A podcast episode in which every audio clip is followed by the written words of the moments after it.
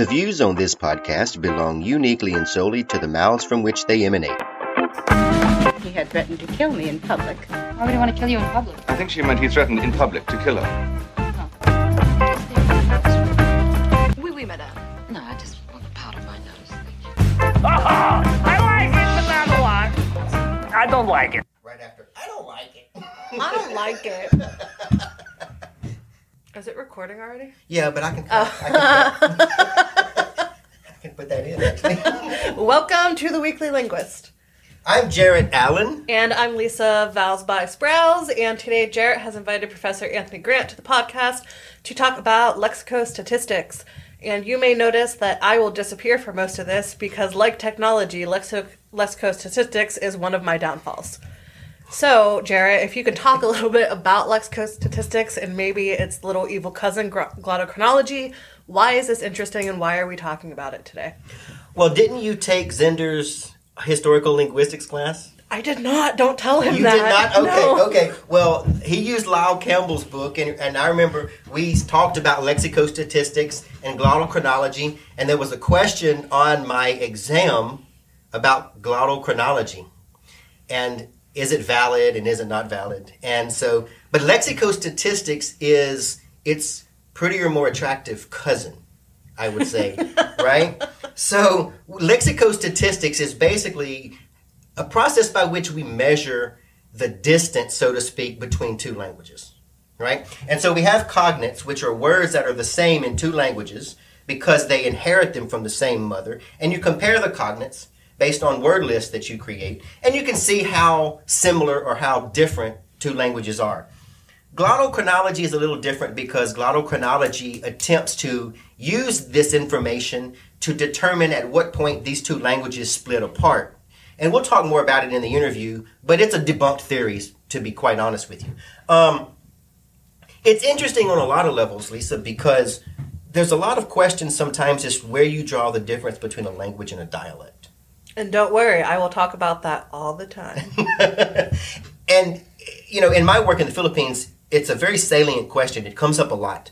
Um, there's very little agreement, so to speak, on that. Even among linguists, the one question we should be able to answer, we can't, right? And so, you know, we talk about that as well. Basically, I wanted to get into lexicostatistics because the first few episodes, I want to talk about the diversity of languages around the world. And it's a great method by which linguists use to measure that diversity. That's a good point.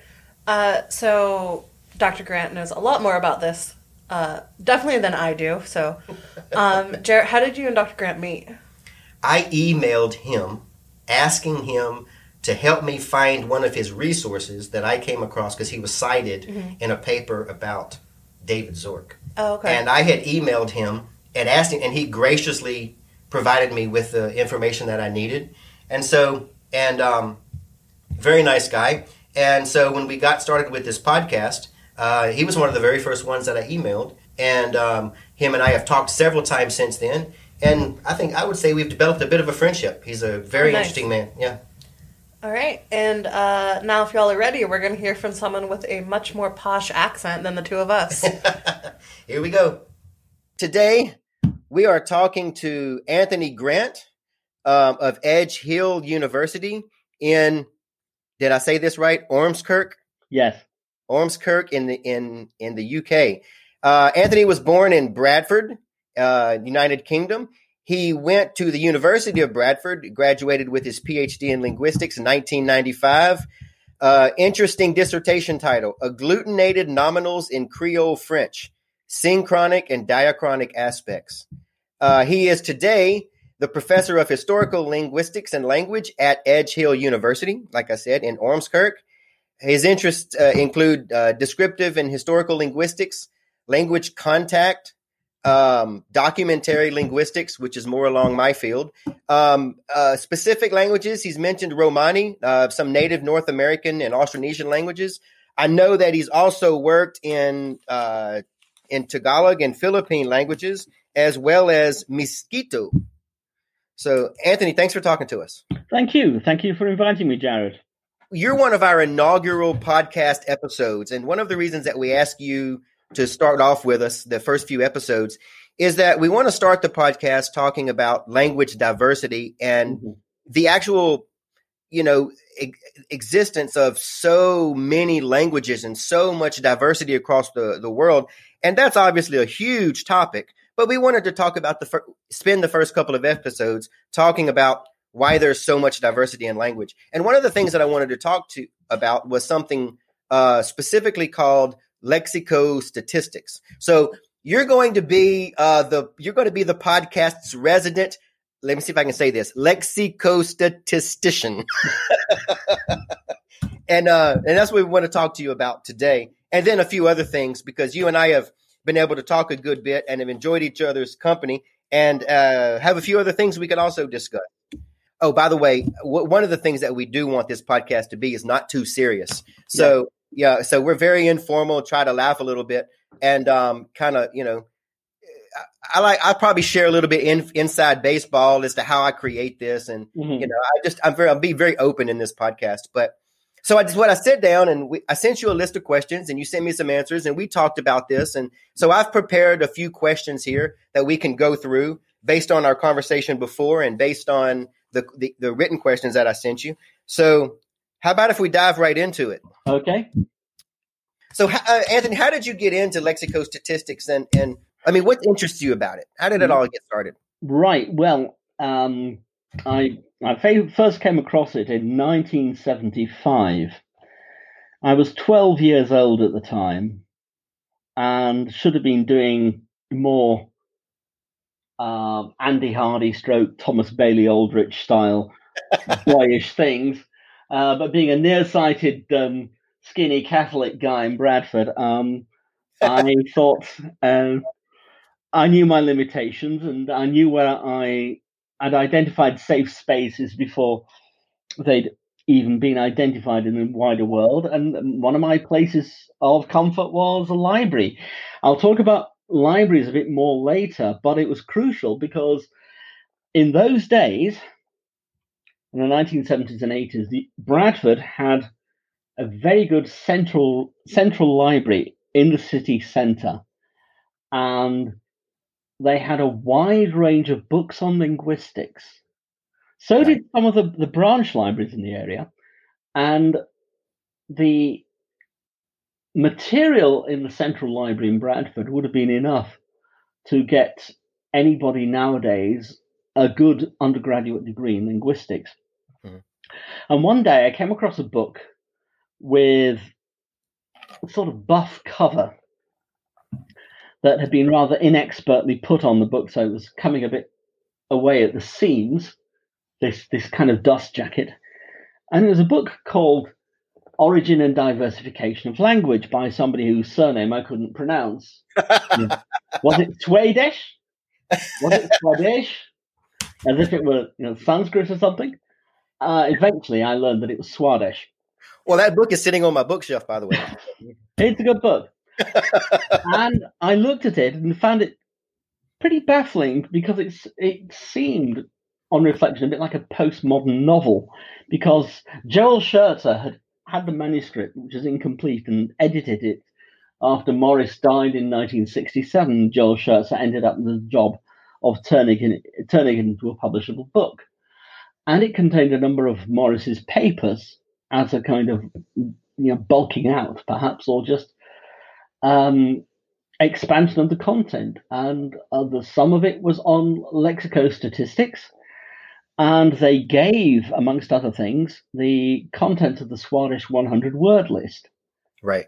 And I thought this looks good, and they also gave tables talking about the degree of divergence between two languages if they shared, say, 58 per, percent of cognates on the Right. Swadesh list.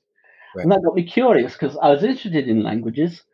And at the time, I'd recently become proud owner of a couple of pairs of dictionaries um, because Bradford had secondhand bookshops in those days, and it was great. I had a two way dictionary of Hungarian and a two way dictionary of Finnish. And I'd been looking at a book by, we should call him Hajdú Peter, Peter Hajdú, Hungarian linguist, His book was translated into English and available in the library, called Finno-Ugrian um, Languages and Peoples, and it described Ur- the Uralic languages. I was reading about that and learning a little bit about what he called historical phonology. So I thought, let's have a look and see what kind of cognates these have and where, you know, where do they occur in the table. So I filled in in a notebook, which I subsequently lost, the Swadesh list contents for Finnish and Finnish and for Hungarian, and then I tried to do a kind of cognacy count on the basis of what I knew about the um, historical phonology from this book.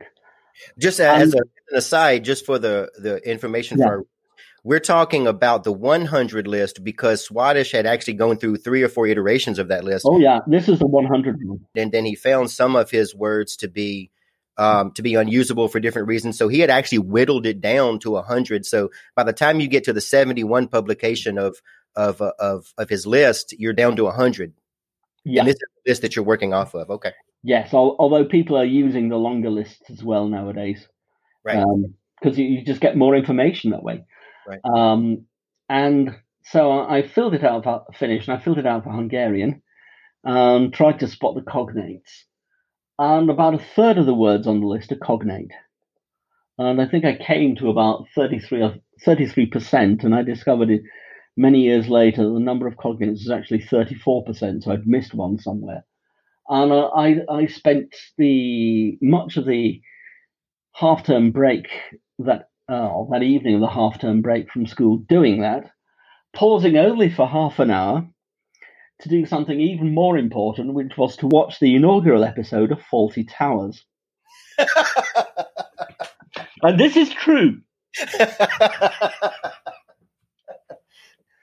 And so I thought this is jolly good stuff. Um, so while other guys are out playing uh, football or, Yeah. or rugby or or, yeah, or or smoking behind the bike sheds. yes, well, I, it was it was something to do. November, November's in Bradford can be rather rainy, and um, so it kept my brain subtle. But the, the thing about the book was it was a, it was a a portal into a whole other world because it had a bibliography of Morris's writings. And it was from this that I learned that there was such a thing as an academic journal, which I hadn't known before. I mean, why would a 12 year old kid know about these? And so I thought, one of these days, I'm going to get something in an academic journal. Um, so I learned about what they were, what they looked like. You know, divided into parts each year, page numbers, and so on, and uh, learned the names of some of them, and got a sense of what it was to be a linguist, especially in the mid-century in the United States. And it was fascinating. It was startling because there's so much that was unfamiliar. I mean, there was a chapter on the Salish and uh, phonological geography and prehistory, which would have made absolutely no sense to me apart from the fact that I recognized one of the one or two of the names as place names, and I could identify where it was spoken because of the map included, which showed you know Vancouver Island and Puget Sound and sort of the area between the far western US and far western Canada. Um, so it was a truly revelatory book that I happened to borrow from the library. hmm Well, when you're talking about lexicostatistics, let's get into what this means. And uh, I'm going to give you. I'll, I'm going to say a couple of things here, and you tell me where I'm right and where I'm wrong. Okay. Basically, lexicostatistics is the compare. It's a it's a field of historical linguistics. Historical linguistics being the study of how language changes over time, generally speaking. Yeah. So, lexicostatistics is an attempt to, let's say, quantify the change or the variation or the differences between two language varieties or two languages, so to speak. So that in order to be able to do this, you like a few um, a moment ago, you said these two languages had a 33% uh, cognacy rate. So in order to be able to do this, what you do is you look for cognates, and these um these cognates are often created and put into word lists by like the one that you mentioned from Morris Swadesh and uh, and from their a whole bunch of their Philippine word lists that I use uh, in my work and different things. But they're put into word lists by basically common words that seem to be stable and don't change much. So having said that, you take these cognates and then you sh- you compare them to see how different they are. So what I wanted to ask you was tell us what a cognate is for the uninitiated because you know uh, I mentioned to you before in teaching language we often tell our students that the two words that are the same in French and English like so in in my case are cognates but they're usually not. Most of them are loan words and there's a difference. And so um, it, we you know it, when you're teaching in the textbooks the language textbooks they just they get in they're not being very precise in that matter. So a cognate is um, a word that is the same because both languages basically got it from their mother language, so to speak. Yeah. So, what, tell me a little bit about more. wh- What is lexicostatistics? You know, where did it come from? So, what is a cognate and what is lexicostatistics? And then I'm going to ask you about glottochronology. But what are these two concepts? Okay. Well, a cogn- two words can be said to be cognates uh, in different languages if they have a common history and they're descended from the same mother, as you said. Um, I'll give you an example. Um, as I sit in my office, I can see that it's dark outside and it's night. Now, the word night has cognates in German, such as Nacht. It has cognates in French, such as nuit, and Spanish noche, and Portuguese noite. Right. And it has cognates in Sanskrit, which is nagta, and in Russian, which is noch, and in ancient Greek is nux, and Latin nox. And all these words are related to the word night in English. None of them, it's not, none of them are the source of the word night, but they're all kind of cousins. Um, the, our word night comes from a Proto Germanic word, a word from the language that was around about 2,500 years ago and became German and English and Swedish and Yiddish and Icelandic and so on, uh, which became night in English would have been something like nicht or nichtes. Um, and this is a word that shares a history with the Latin word and the Greek word and the Russian words because they have a common history. And you go back to Proto Indo European and you'll find that the word for night is the mothership from which all these other words have descended. Which is quintessential stability. Yes, it's a very stable word in Indo European. Doesn't mean that it's stable in other language families. Um, it's quite stable in Austronesian, but you can find other languages where it simply wouldn't be as firm a banker for cognacy as, as it is, say, in English or German. Well, I'll give an example really quick. Tagalog has gabi, right? Yeah. And uh, uh, Cebuano has gabi, and then uh, Bantayanon has gabi. So yeah, they're very. It's a very stable, at least in Philippine languages. Yes, but if you look at the Malay words that are different, the word for night, I forget it off the top of my head in Malay is different, and it belongs to another family. And there's, there's another family in in Austrone- family of words in Austronesian that gives you um, the word for night in say Polynesian languages, and it has reflexes in Malayo-Polynesian further further west. Reflexes for our listeners basically Yeah. being daughter forms, like the Form form. forms, yeah. Yeah. Yes. Um, so the Gabi word is very good for Philippine languages, uh, and we know from history that it goes back to a form that would have had a, a capital R in standard issue Proto Malayo Polynesian, you know, rabbit or something. Um, and the words in Philippine languages descend from this, um, but it's not necessarily going to be the case in Malay or Javanese or Samoan or whatever. Um, lexicostatistics is a study of developments in language using lexicon. Generally, it's used to refer to the kind of study that involves a historical dimension, uh, where you compare two or three or more languages and try and discover as much about the language from which they all descended as you can using data that are from the vocabulary.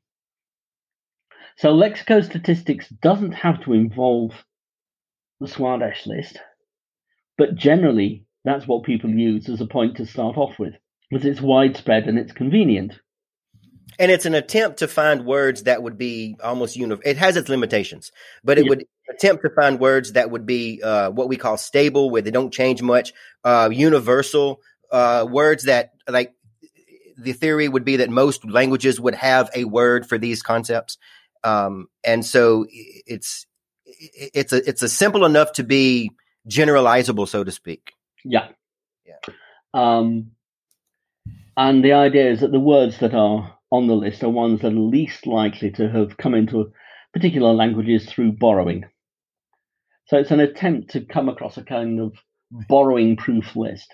and you tend to find words on these lists that are very how do i say very um, personal and very basic on human at the human experience right so Yeah. you you find words like body parts and things like you know things that everybody across the world experiences or comes in contact with or has to give names for um, it, it's very very basic to the human experience Yes. That, that that was the original idea. So you get lower numerals like one, two, three, four, five. You get body parts. You've got things like water and fire and earth and the sky and clouds. Um, you've got verbs like to to come and to burn and to walk. Uh, you've got small number of adjectives. You've got a lot of the basic colors like black, white, red, and words like good and warm and cold. Um, and you've got a small number of what we can call function words, um, for want of calling them anything a bit more precise, like pronouns, I and you, and here and there, and Right. a word meaning not, you know, a, a basic negator, and things like that. right Um, and trying to map these onto the, the the meaning systems, the semantic systems of various languages, is not as straightforward as it always sounds. Um, but it, it's a place to start. Um, so, what is the what is the ultimate goal? So you have these two languages. You do a statistical analysis of how closely they're related based on these cognates. And what is the goal of doing that? Oh, it's to, to get further insights into the history of the joint origins and periods of joint development of two or more languages from times before our written records. Um, I mean, the Philippine languages, you know, we know that there was a period when, you know, Tagalog and Bicol and the Visayan languages were all part of one group. And we've got plenty of evidence for this, and quite a bit of it comes from lexico statistics. But nobody was there at the time. Nobody was sitting in the Philippines round or before the time of Christ, noting down the language as it was being spoken and as it was spreading through the Visayas and going north to Luzon and you know south to Mindanao. Um, So- mean, Lapu Lapu wasn't commissioning dictionaries? no, I hate to break it to you. well, I, I guess uh, uh, Magellan did bring, at least he gave us that. He brought us, you know, uh, his successors did start making dictionaries over the years. Well, Pigafetta gets um, a Cebuano word list. he does. Malay loans in it, and Yeah. he publishes it. Yep. Um, and that's before we start getting you know, work from Northern Luzon on um, you know, Ilocano and I think um, Ibanag. I think there's a, a, seven, a 16th century grammar of Ibanag and uh, stuff like the Doctrina Christiana in Tagalog at the end of the 16th century. It's a good few decades before that.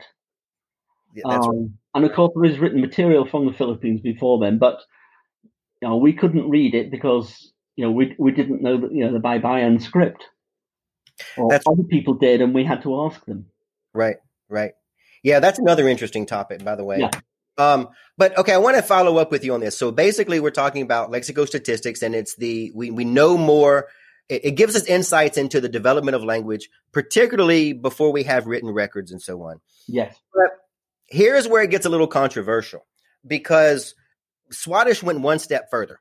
Yes. Swadesh said Swadesh introduced this idea of a of glottochronology or a glotto clock. Yeah. And his suggestion was based on his research um, in Salish, which was in North America. Um, he decided or he determined or believed that language changes at a fixed rate.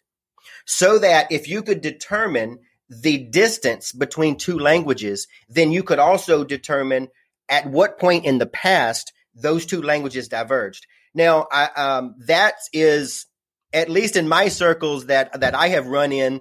That has been a um, a concept that has been disproven or is no longer believed for several reasons. And I even in your book, uh, Quantitative Approaches to Linguistic Diversity, Paul Heggarty talked about the the publicized divorce of lexicostatistics from glottochronology.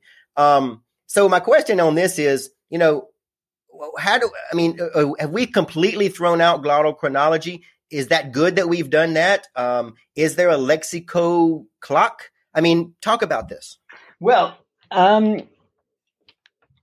I have big doubts about glottochronology and its its validity because if you apply glottochronology, you get one of three results. You get a result which is pretty much approximately the, the period of time split, the time depth, as we call it, that other evidence would suggest pertains to a group of two or more languages. So it's pretty accurate.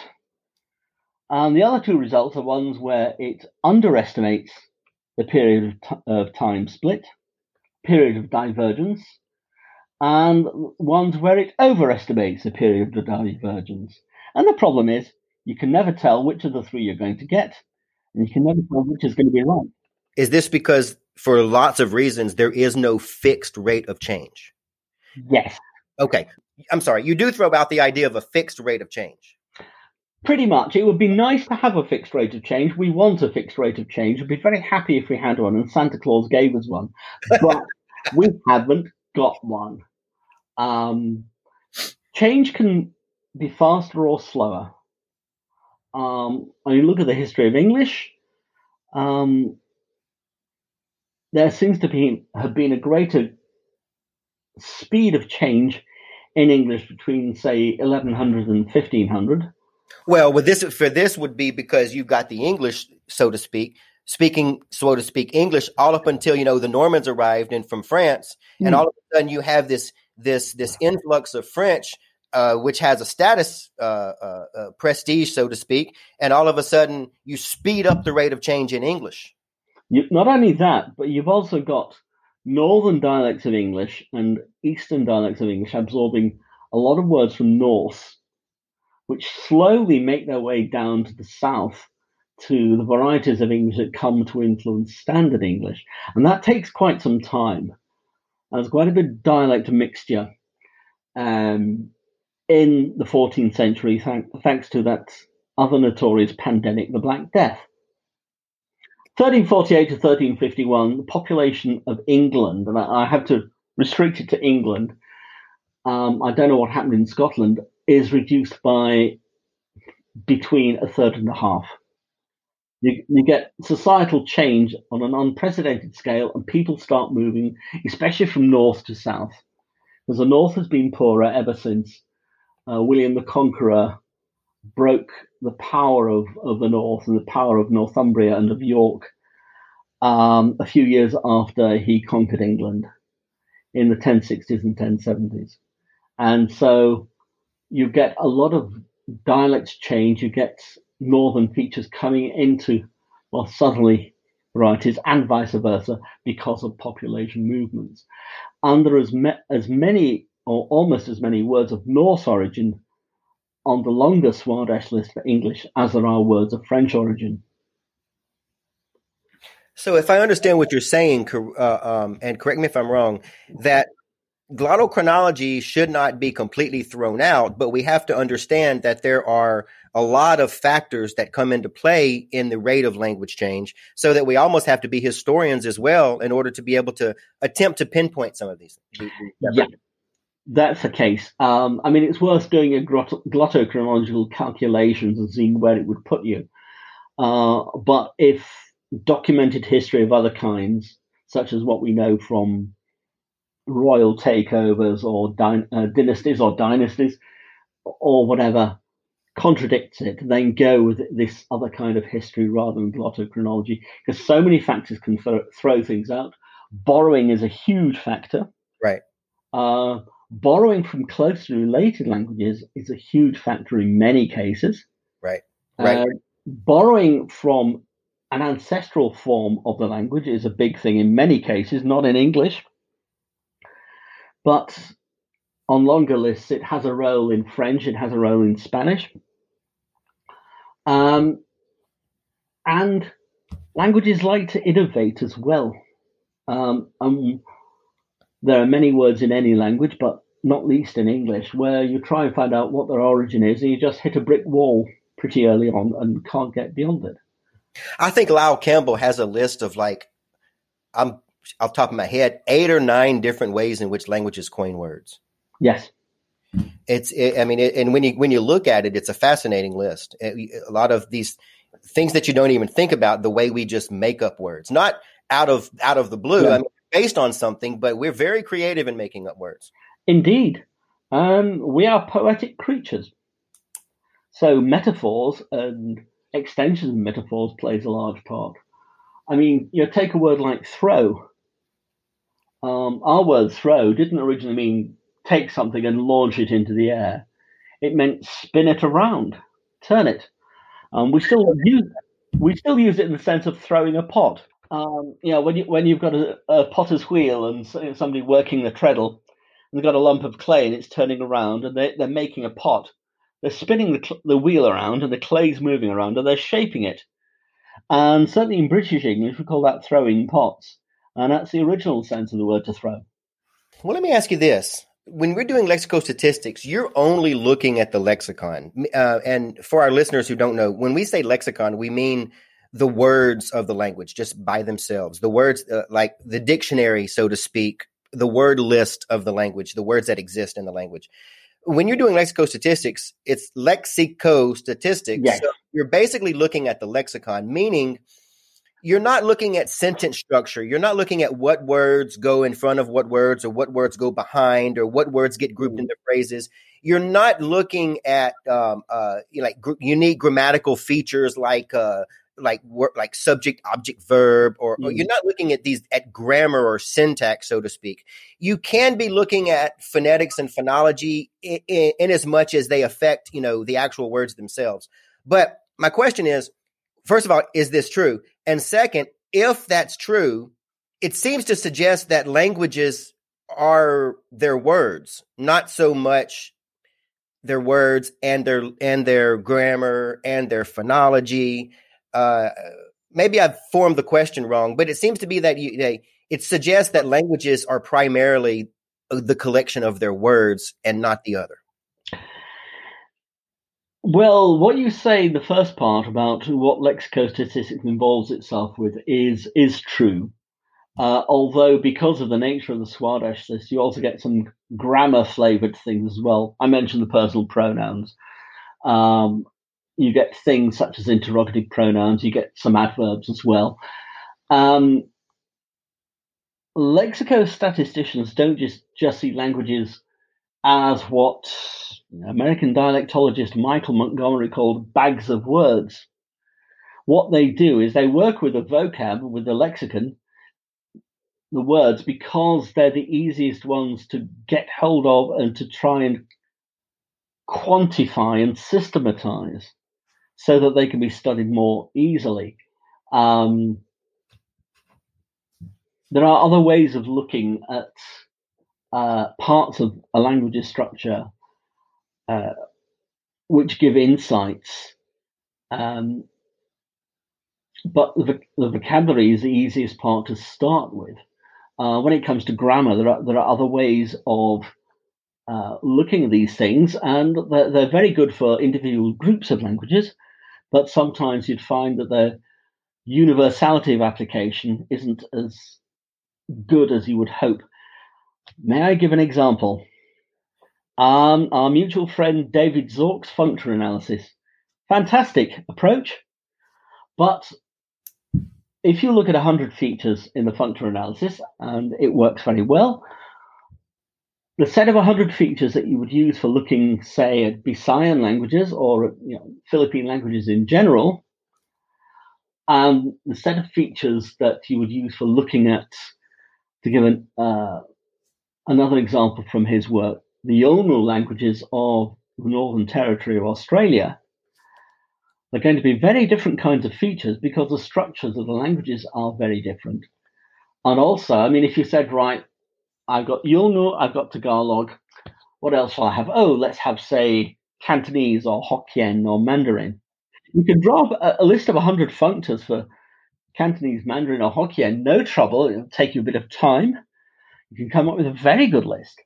But the features that are encoded, the, fe- the things that these features express on this list for Chinese languages are going to be different in many, many cases from those for Philippine languages or Pama-Nyungan and Australian Aboriginal languages. Let me give an example on this. I'll give two Sure. quick examples.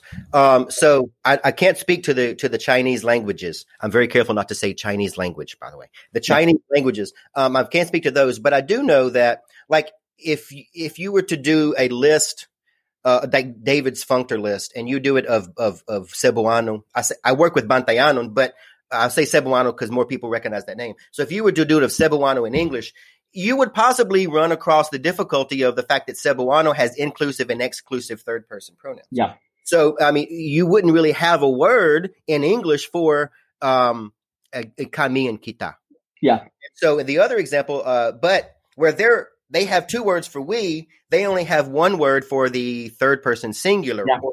So that when we have he and she, they have siya or sila Yeah.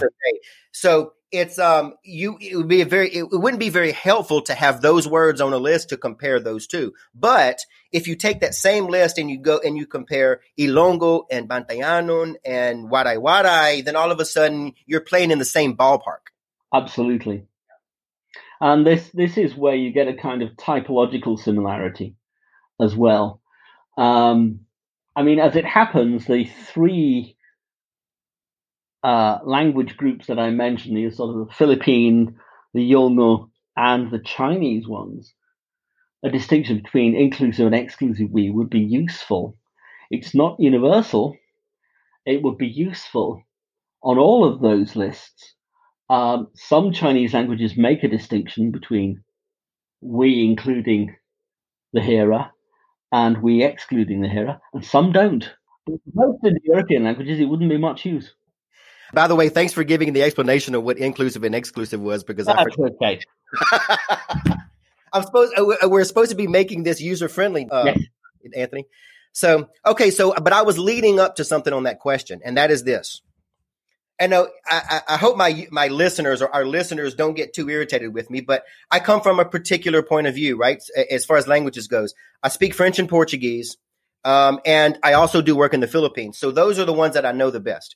So I speak a lot from a Philippine perspective in this, but the, there is a huge amount of disagreement across the world as to where you draw the line between languages to the point that some people don't even like to talk about languages they talk about speech varieties Yeah. i mean and so the extremes are you can make the case you know logically that there are as many languages as there are people and then you can also because everybody speaks differently and then you can also go so far as they do in the philippines and say there are only seven languages in the philippines because those are the ones with over a million speakers or so to speak Mm, the, what I'm what I'm getting at is can lexicostatistics help us to I have an idea of where to draw the line between two languages. Let me just say before you answer, um, for our re- for our listeners, you have a lot of ways that we draw the line between languages. Sometimes we draw it between on political borders, like in Scandinavia. We draw it on political borders. We draw the um, uh, we draw it on his history. Um, I'll give you an example on that. I once was in London, sitting next to a guy from London, and the guy on the other side of him was Irish, and the guy in between us was literally translating for me what the guy from Ireland was saying, and back and forth because we couldn't understand each other, and Hmm. yet it said that we're speaking the same language. yeah. However, you know, you have this situation where, you know, on the borders between, you know, like uh, Paraguay and Brazil, a Spanish speaker and a Portuguese speaker can understand each other fairly well.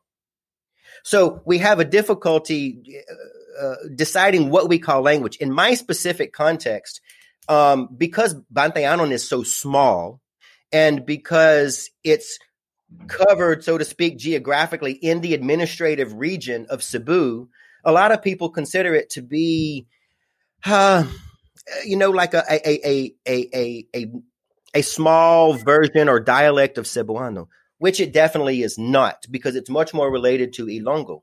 But then you have people that want to go even further and talk about Bisayan languages, the Mm. Visayan language, and then separate all the other ones out into dialects. So Yeah. where you could start in the east and you could move a, a, a little distance each year, and by the time you got to the west, you would still be understood. But if you took a plane from the east to the west, you would completely be lost. So here's my question: um, Can can lexicostatistics help us to finally overcome this dilemma that we have of where to draw the line between languages? Well, I think we can use lexicostatistics to help us define. Um, I mean, what I, I use the term lect generally. You take two lects. Like a speech variety. Uh, a lect is a speech variety that somebody is using at a certain time at a certain place.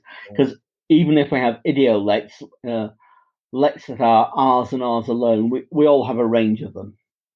Um, you know, we have registers, we have vocabulary, we have lots of um, individual features that we would use with some people and not with others. Um, so everybody has a, has a repertoire of video idiolects. Um, lexicostatistics can be used to give a kind of approximate picture of the degree of division between uh, two lects and um, a lot of lexicostatisticians in the 50s and 60s were uh, enthused by this and decided that you a, a dialect became a language when its closest relative was had say an 80% cognacy rate on the Swadesh 100 word list and things like that.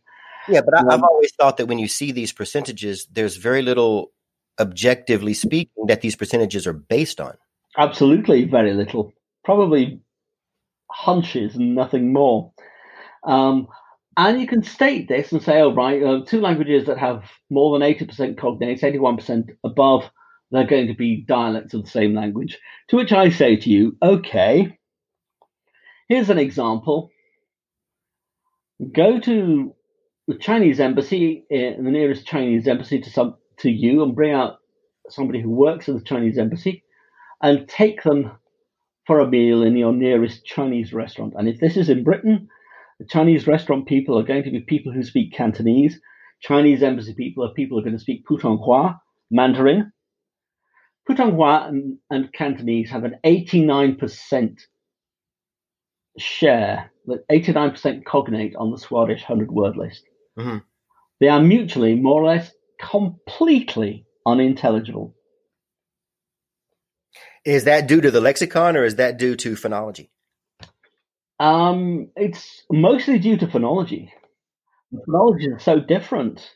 Yeah. Uh, you know, Cantonese has preserved refle- um, echoes or daughter forms of some sounds that Mandarin will have merged, and vice versa. Cantonese has six tones at least, and Mandarin has four or five, depending on your variety. Cantonese has a greater number of consonants that can end a syllable than Mandarin has. Um, it's got a wider range of vowels. It's got vowel length for some of the vowels, which Mandarin tends not to have, and so on and so forth. Just really Um, quick for our listeners, an example of in English of what you're talking about when you say vowel length. The difference between sat, S-A-T, and sad.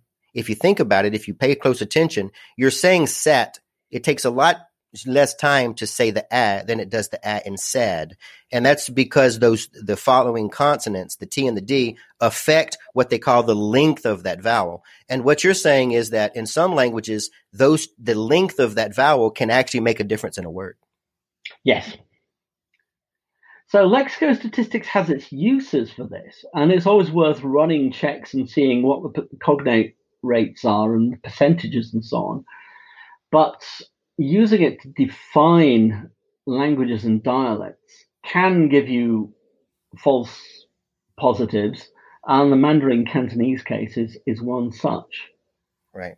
I think this this language dialect question is one that's probably just unanswerable, friend.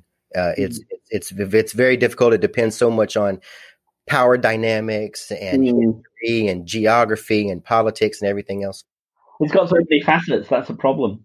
When you think you've nailed down one part of the question, another part pops up at the other side, and you've got to start out interrogating that and coming up with answers for the problems that that presents.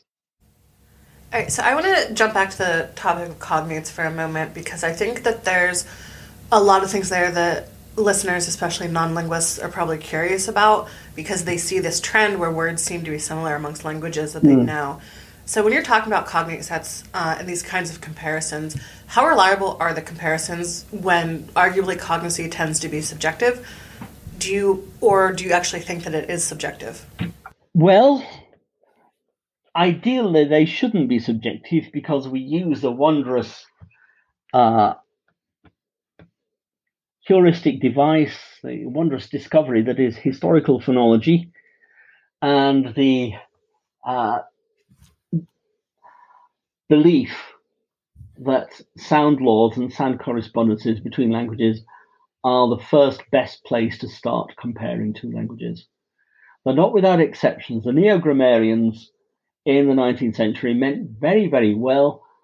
Um, they thought that sound laws couldn't admit of any exceptions. Um, they had a principle which in German they called the Ausnahmslosigkeit der Lautgesetze. Um, but sound laws do have exceptions because words interfere with one another. If there are too many words that sound similar to one another, one may change its form a little bit or may just drop out of the language. Um, so we have to assume that historical phonology works perfectly until we discover points where the sets of correspondences that we generate don't fully apply. And when that happens, that's where we start looking for explanations, try and find out why they don't work. Mm-hmm. That makes sense. That makes sense. So I know we'd already kind of touched on the Swadesh list and the idea of these um, universal elicitations, and there have been other iterations by people like Is and Hymes. And I'm just wondering how you feel about the possibility of there being a universal list uh, in the Swadesh style. Well, there have been attempts to draw them up. Um, but not all items are universal. That's the thing. I mean, on the Swadesh list, you can look at words like to freeze, snow, ice. Um, they're not a great deal of use in the Philippines. uh, you can, you know, you can. I, uh, you know, my wife just moved here this year. For she's Ilonggo. She's from uh, Negros uh, uh, uh Occidental, and uh, it got down into the 80s, and she was like, "Oh, babe, ang tugnaw." so she she was complaining it was getting cold when it got down into the 80s. So I know what you mean. Well, I, th- I, think you're you're best off living in Louisiana in that case because I mean, you get humidity like it's unbelievable. So I'm told, but at least you, it's warm most of the time. Uh, thank her, you should thank her star she doesn't live in somewhere like the Upper Peninsula of Michigan. True, true. Um,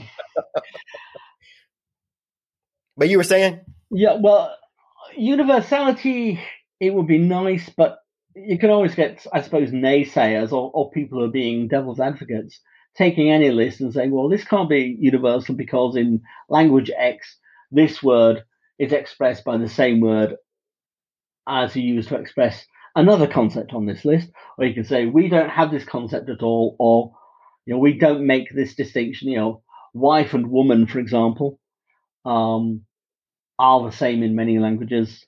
Um, well, in German, Frau is the usual response. You can have another word for woman, and you can have uh, other words for wife, which are a bit more formal, like Gattin or Ehefrau. Um, so, absolute universality is probably not achievable Um, general applicability, though, is achievable, and as long as one takes into account you know cultural differences, geographical differences, and you know the differences that languages have when their um, vocabularies are, are organized in different ways. Um, Right. yeah, English and German have a lot of overlaps in this regard, but there are certain differences. You want a word for to know in German? Do you want the word that means to know a person or a place, kennen? Or do you want to, the word that means to know a fact, which is wissen? And in Russian, you've got znat, means to know a person or a place or a fact, but you've got umieć, which means to know how to do something. And which of these are you going to pick? For our listeners that are familiar with, um, that have taken Spanish classes and French classes, this is the same distinction between your savoir and your connaître, or your connaître and your saber. Absolutely. Um, and it's a distinction that English had and has lost. So English used to be in this team as well. I didn't know that.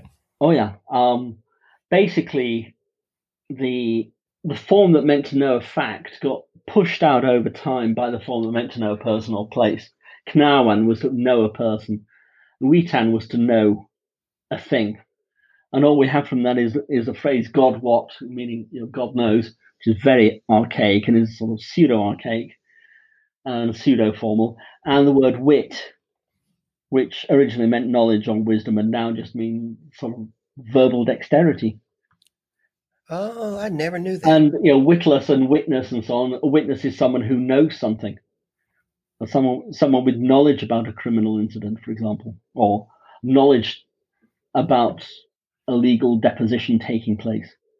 That's interesting. I never knew that. That's, So we- we've got lots of the side issues there, you know, the side salad of the word, but the actual core staple meaning, you know, the meaning at the heart of it has been supplanted by another word. right. Okay, well, let's see. We're almost done here. I'm. Um, I do want to mention to my listeners that I asked you the question: What resources could they go to? And you mentioned the World Atlas of Language Structures, which I will post on the show notes for this episode, wals.info. And this is really interesting too because it tries to talk about some of these structures that and where they appear in languages that oftentimes aren't even closely related. Um, the other thing that you mentioned was obviously the Maurice uh, Swadesh works. Uh, a lot of them are av- available on Google.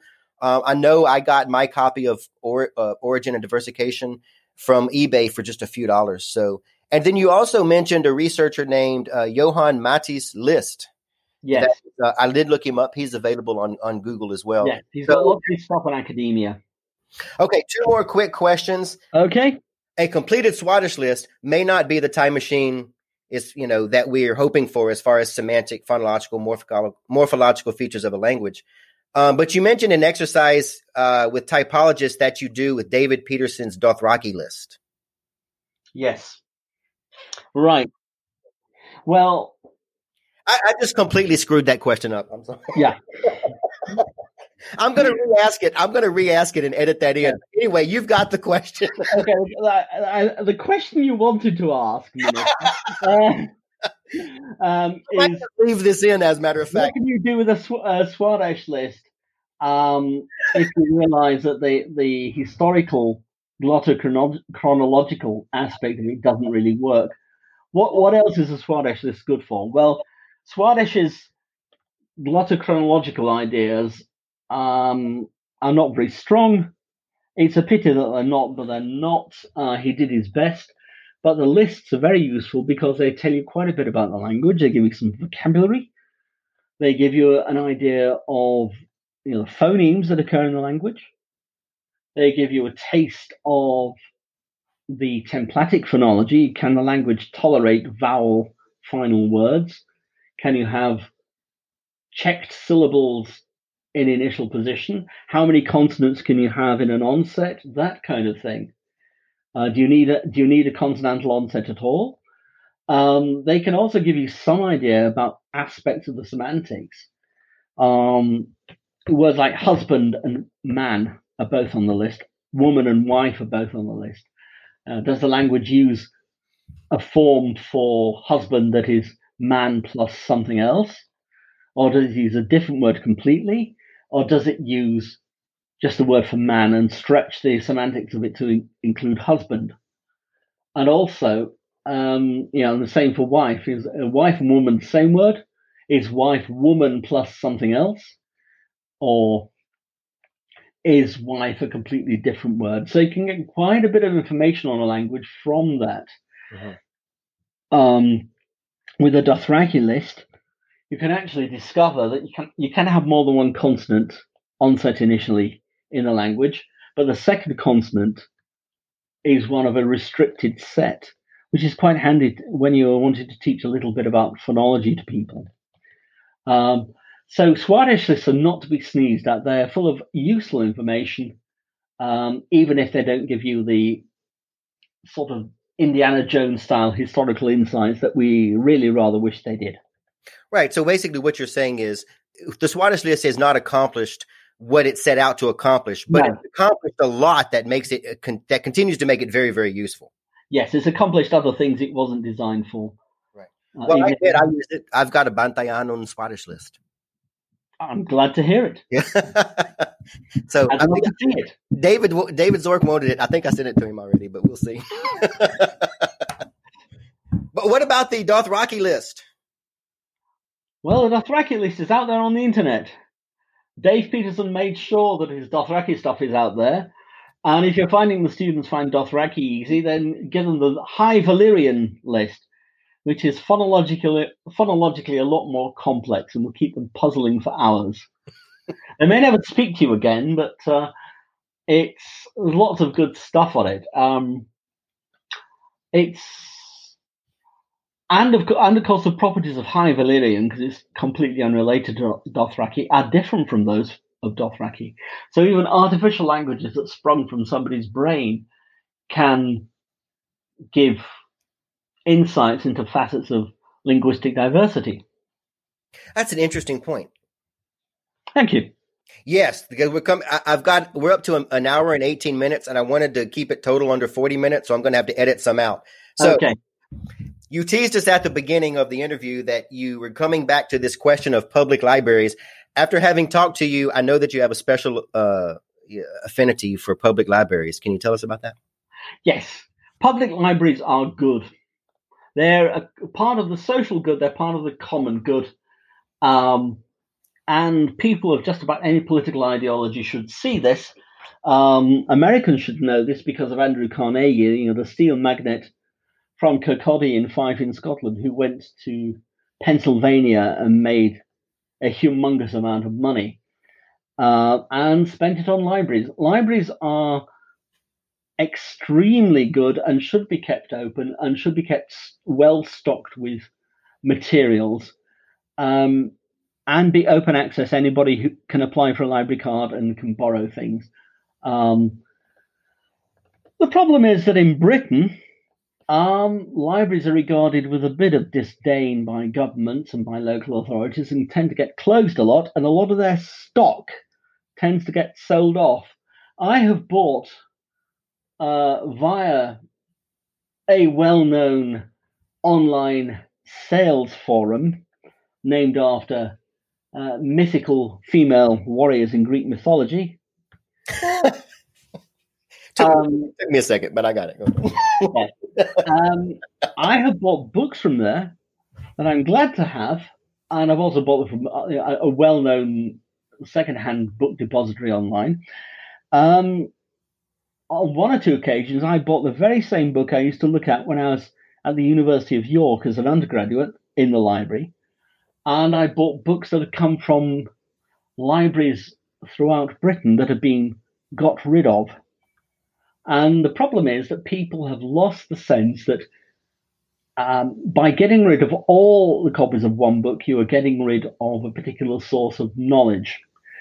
And I would say that if I tried to do in 2020 what I was able to do in 1975 and, and try and learn about Maurice Swadesh and learn about academic journals and learn about what academic linguistics was about, I wouldn't have a chance nowadays because the sixth floor, the sixth story public library I went to on a two weekly basis in Bradford in the 1970s is no more. And a city of 300,000 people has a joke of a library that is at most two floors in a one storefront sized building that is next to a branch of a well known coffee chain named after a character in Moby Dick. I'm trying to avoid getting sued here. so- A lot of illusions in this uh, podcast here. absolutely. Um, and it's absolutely scandalous that this has been allowed to happen. And I attribute it to anti intellectualism on the part of British local, municipal, and national politicians. And we will reap this particular whirlwind. We're already beginning to do so with pandemic. People you can't go into libraries, and when libraries are open back, they'll find that they've been depleted of their stock. And this is another kind of brain drain, and it should never have allowed been allowed to happen. No, I agree with you there. Uh, uh, on a, a, quick personal story, um, I when I start when I started at Tulane, my goal, and I had been accepted at Tulane with the intention of doing work in Brazil, and um, it didn't work out for several reasons. So uh, Judy Maxwell told me that since it wasn't my fault, that I could choose anywhere else in the world and I could go somewhere else. And so I was standing in the library at Tulane, walking through the language books, and came across this big yellow book called A Dictionary of Cebuano Visayan by John Wolff. Ah, yeah. And um, I, I, I've, I've, I've, I've since had lunch in with John Wolff in Mandaue. Fantastic gentleman, but I can probably make the argument. Uh, you can probably make the argument that I wouldn't be doing what I'm doing today had I not happened on that big yellow book. Yeah. Same as if I hadn't happened on that badly dust jacketed copy of Swadesh 1971, I could well be doing something different. No, it makes total sense. Well, Anthony, we didn't get to all the questions, but this was fascinating and fun. Thank you very much, Jared. Thanks for inviting me. It's been great, and it's been great talking to you. And uh, to the listeners, love linguistics, love languages, laissez les bon temps rouler, and um, keep keep the faith. Amen to that. Okay, Talk to you soon. Bye bye.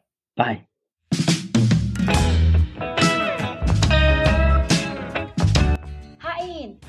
In closing, remember to check out the show notes at weeklylinguist.com. There you will find further information about this episode, like more information about the guest, a selected bibliography, and any links mentioned in this episode. As the saying goes, if you enjoyed the podcast, tell a friend. If you didn't, tell us. You can tell a friend by rating us 5 stars on iTunes and by writing a glowing endorsement in the reviews. Don't forget to subscribe when you're done and follow us on Instagram or Twitter at Weekly Linguist. For any feedback, positive or cri- critical, write to us at podcast at weeklylinguist.com. Tell us what you think, what we can do better, or even suggest to topic uh, a topic for an upcoming episode.